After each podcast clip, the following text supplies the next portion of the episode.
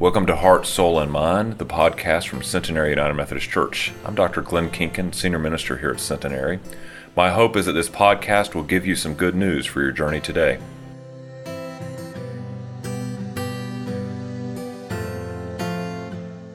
Our scripture reading for today is from the is from the book of James, chapter 2, verses 1 through 17. My dear brothers and sisters, how can you claim to have faith in our glorious Lord Jesus Christ if you favor some people over others? For example, suppose someone comes into your meeting dressed in fancy clothes and expensive jewelry, and another comes in who is poor and dressed in dirty clothes. If you give special attention and a good seat to the rich person, but you say to the poor one, You can stand over there or else sit on the floor. Well, doesn't this discrimination show that your judgments are guided by evil motives? Listen to me, dear brothers and sisters. Hasn't God chosen the poor in this world to be rich in faith? Aren't they the ones who will inherit the kingdom he promised to those who love him? But you dishonor the poor.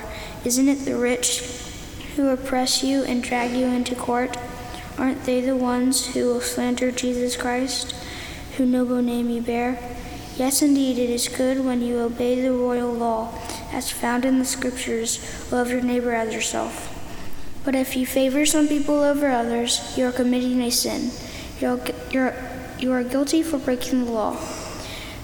For the person who keeps all the laws except one is as guilty as a person who has broken all of God's laws.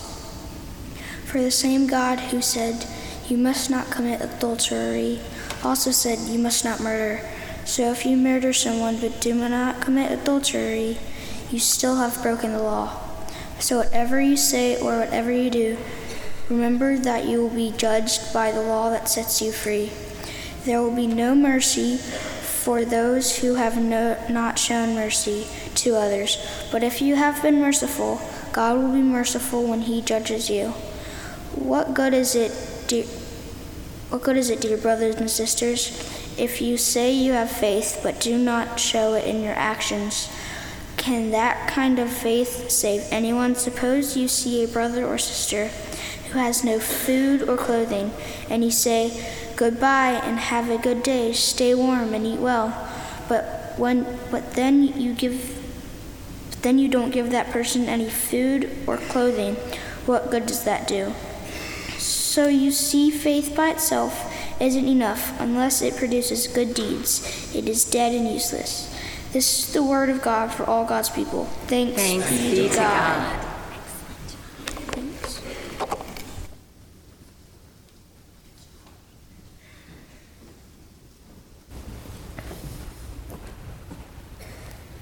So, all morning, our scriptures have been read by children. You know, Jesus said, Let us approach faith like a child. I think hearing the word read by children gives us a new insight. Let us pray.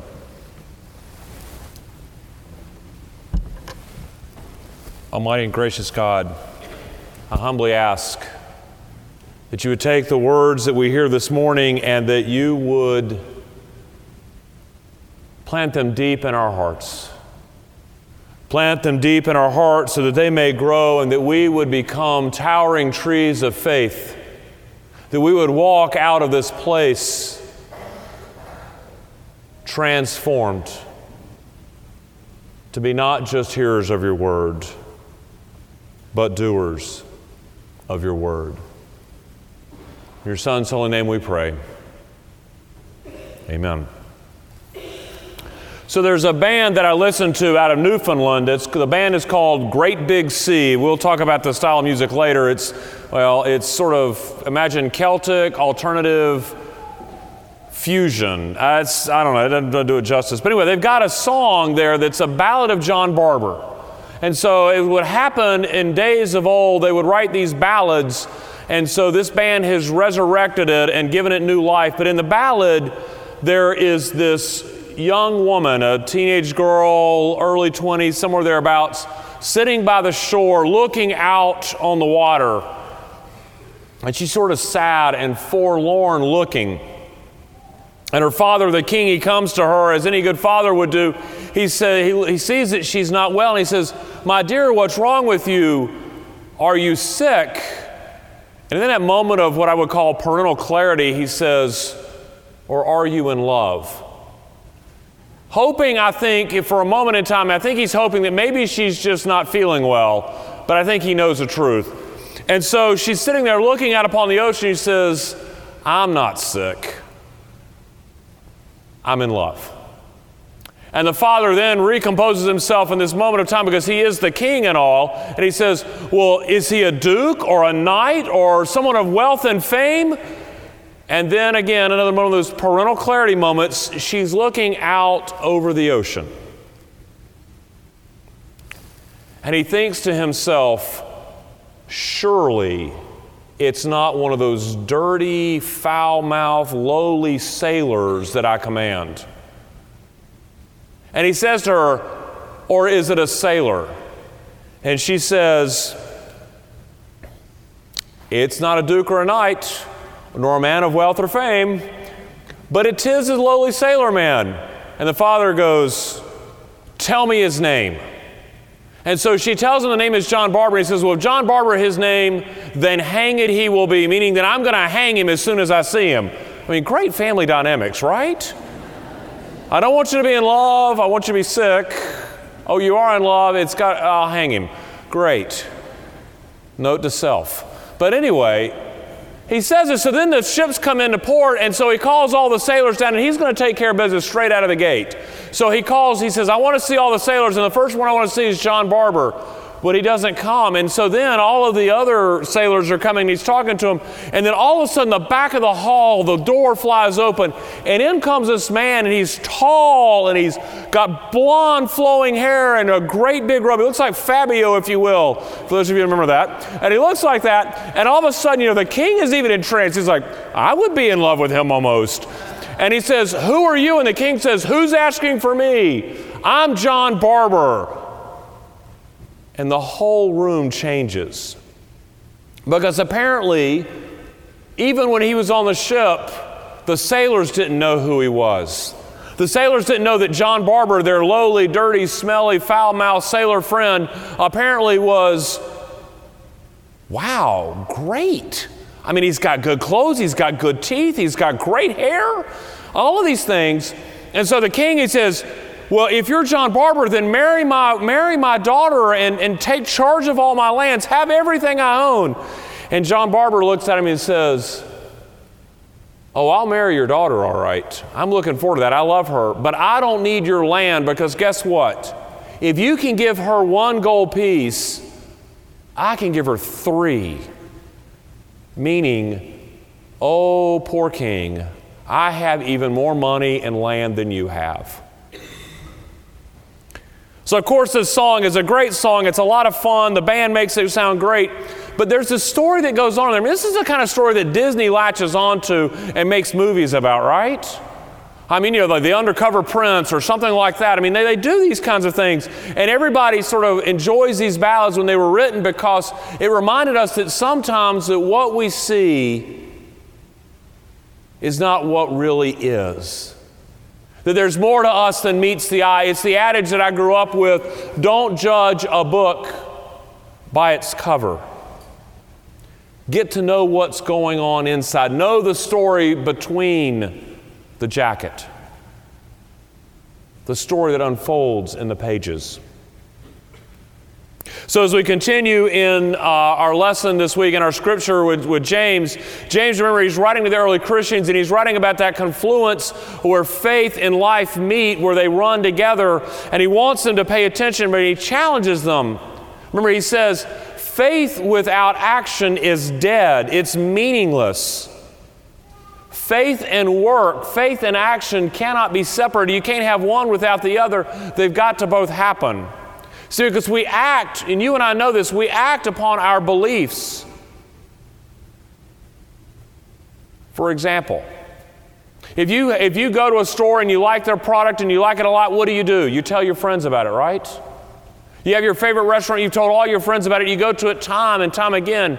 you have that company that you like their product, you like their their way of doing business, and so what do you do? You believe in them enough that you invest in them, you buy stock in that company.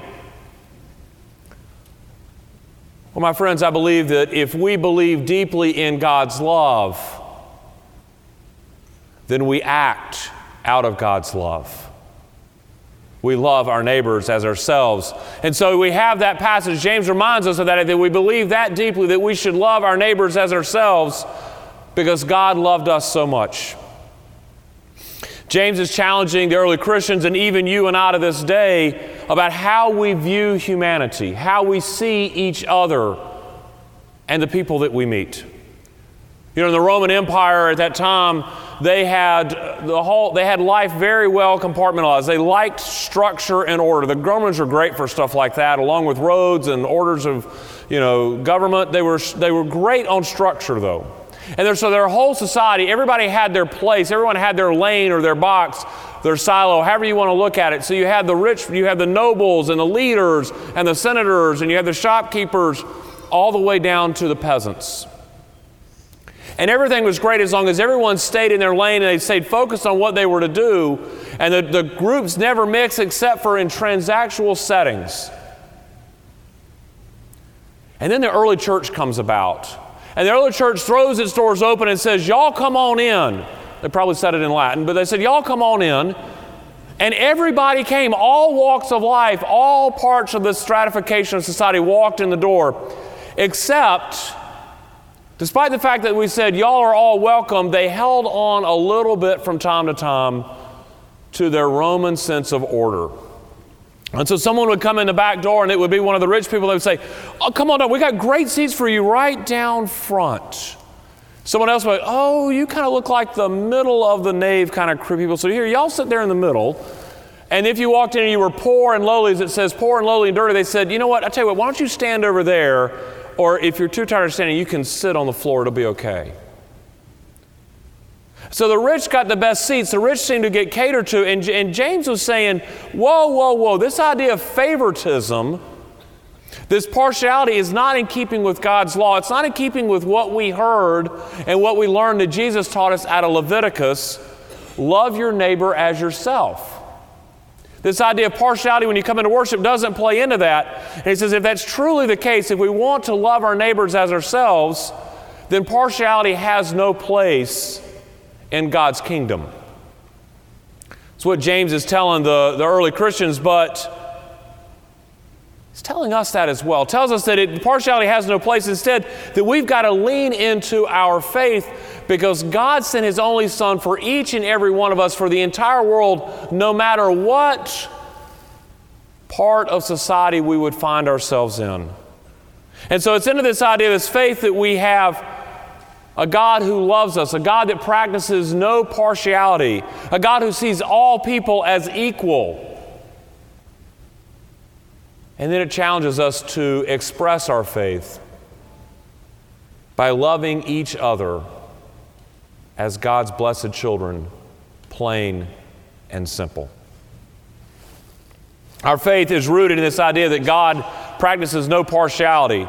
Now, you and I both know that it's part of our human nature. We walk into a room and we don't really want to stand out. If you don't believe me, watch a bunch of junior hires, watch a bunch of middle school kids.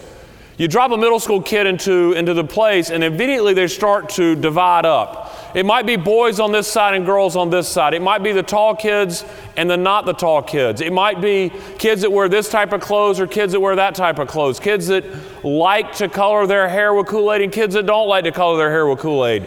It really doesn't matter. No one wants to stand out. They really want to find their tribe, their people, if you will. That's just part of human nature. It's that idea of birds of a feather flock together. But where this becomes a problem is when we intentionally seclude ourselves, intentionally put ourselves in a group to exclude others. Or we intentionally put ourselves in a group for the detriment of others that are not like us. And that's where that idea of partiality begins to become a stumbling block for our faith, for what God wants from us. And that's what we've got to strive to break down. So a friend of mine tells me the story says that when his grandmother died, that he and his cousins were all in the room together, sort of sitting around telling grandma stories and this, that, and the other. And one of them finally looks around the room at his cousins, decides that he should just tell the truth. And he says, Well, you know, I was Mima's favorite, right?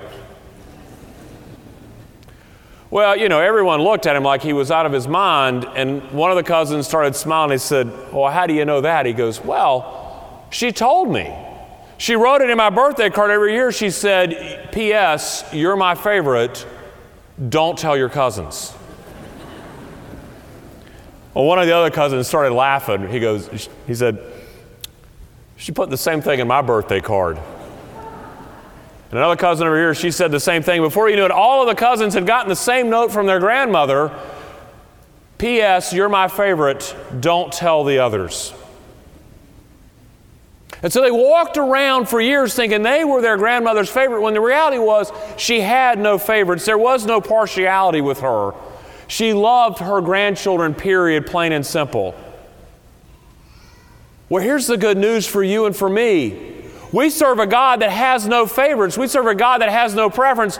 We serve a God that might write in our cards, P.S., you're my favorite, don't tell the others. But if we compared in all notes, we all got the same card. So, if we want to put our faith in action as James challenges us to, if we want to, to live our faith outside the walls of this church, outside of our own lives, we've got to aim a bit higher, don't we? We've got to aim higher because we recognize that each of us, all of us, are God's favorites, and we need to treat each other that way. Every one of us in this room every one of us watching online, every one of us in this community, every one of us around the world is God's favorite. Huh. Changes things, doesn't it? Well, if we start with that, that there's no partiality with God, then we must realize that we are all equal in the eyes of God. Not only are we God's favorite, but God sees us all equally, no matter what happens, no matter what we do, no matter where we are in life. We're all God's favorite, and God sees us equally. When I was working in Charlotte, there was a woman named Loopy who was looking around one day and she realized that as the restaurants were growing in Charlotte, people were buying $50 salads and, you know, $50 dinners of roast duck, and she wondered, where do everyday folks eat? Now, maybe I used a little hyperbole there on the prices, but she looked around and she realized there's just not a restaurant that everyone can come to if they forget their lunch. There's not a restaurant that serves food that everyone likes. So she started looking around and she said, I'm going to start that restaurant. So she started Loopy's Cafe. And the idea was it was going to be a good meal for the working people and anyone else at a good price. And she served the best food. I mean, who doesn't like mac and cheese for lunch? Or a chili dog? Or a chili cheeseburger? Or a bowl of, yeah, she liked chili, by the way, or a bowl of chili. But she also had specials. So, like, you know, Friday was a fried fish special. Tuesday was spaghetti. There was chicken and dumplings another day. I mean, this is the best food ever. We, you know, you might call that comfort food or soul food or, or just food. I don't know, but it was there. And so, of course, the trades showed up the, the plumbers, the electricians, the construction workers, the housekeepers, the delivery drivers. But soon, the word of this food spread around town. And next thing you know, the lawyers and the, the federal court judges and the bankers and those that occupied the C suite, they started showing up. But the door was wide open. Loopy didn't care who walked in. She didn't care that there were suits people wearing suits sitting next to people wearing tool belts. She didn't care that there were dresses next to folks and people in coveralls. Her table was open, her restaurant served them all. And they loved her food. And she greeted everyone that walked in the door the same way sweetie, honey, or darling, whatever it is that you get in the southern restaurant. If you're lucky, you get all three in a meal and you score the southern trifecta. But anyway, her door was open and everyone came in and was loved by Loopy and she was excited to see them all. Here's the secret it's the same with our God in heaven. God doesn't care what we drive, whether we drive a car, whether we ride a bus, whether we walk. God doesn't care what we wear. God doesn't care what we do for a living. God cares about the content of our heart.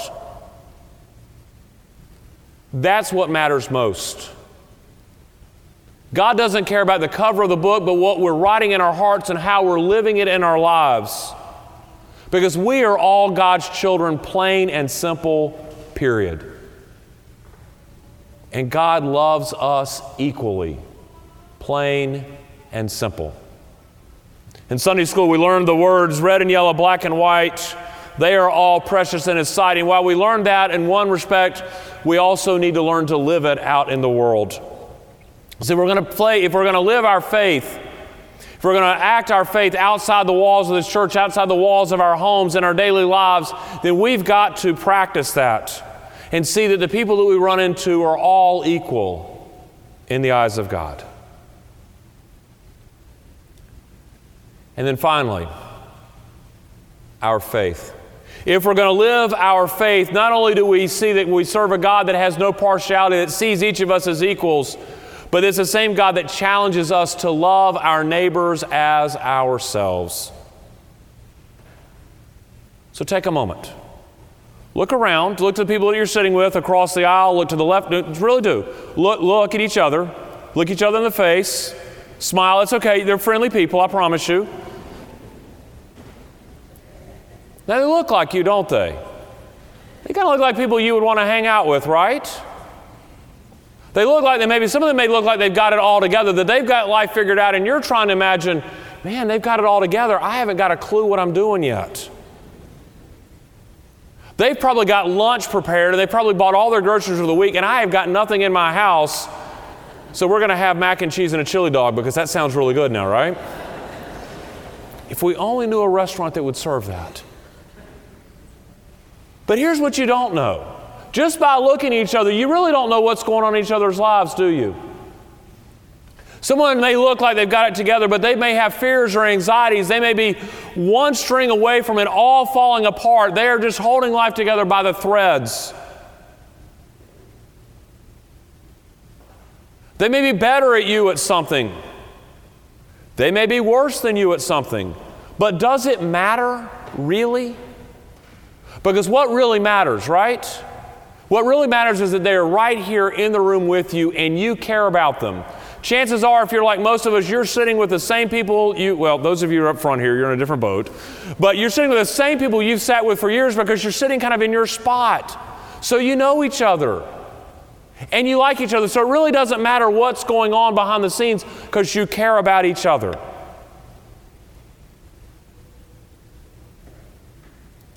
So then, what happens when we walk out the door today? We walk out the door, you're going to run into somebody that you may not know or somebody that you don't know well? Are you going to make a snap judgment about them, about the clothes that they wear, or the zip code they live in, or the school that they attend, or the work that they do? Or the things that separate them from us, the things that make them maybe not a part of our crowd, not a part of our tribe, not a part of our flock. You might even be tempted to say, well, they're not our people. Really? Because remember, we just heard that we serve a God of no partiality, God that sees us as all equal. So, therefore, then they are God's children just like you and I. And therefore, we need to look at them and we need to do what? Treat them just like our neighbors on the pew. Love them for who they are, love them through their pain, their fear, their hurts. Celebrate their triumphs, but love them like we would want to be loved. So, friends, if you watch the TV news, you read the newspaper, we live in a world that wants to put labels on all of us. You're this party or you're that party. You believe in this, you believe in that. You go to this school or you go to that school. We want to sort of try to define who we are and then sort of put us at odds with each other over our differences. And yet God says, uh uh-uh, uh, no. Because down deep in the depth of who we are and the words written on our heart, God says, You are my child, period. And I love you, period. And if we start with that, If we look at the people that we see on the street and outside the walls of this church, in the world around us, at work, tomorrow, at school, no matter where we run into them, if we look at them and we see them not for the labels the world wants to give them, but for the only label that matters, then that changes how we interact with them, doesn't it? If we see each other as children of a God who has no favorites, a God that loves each of us equally, then how can we not love them like we love ourselves? And, friends, let me tell you what. Outside the walls of this church is a world that needs to hear that message every single moment of every day. And if we will do just that, see each other as God's favorite, see each other as equal, and love each other as we want to be loved, the world will not only experience that love, but will get that message. And we, my friends, will not just be hearers of God's word, but doers. Amen and amen.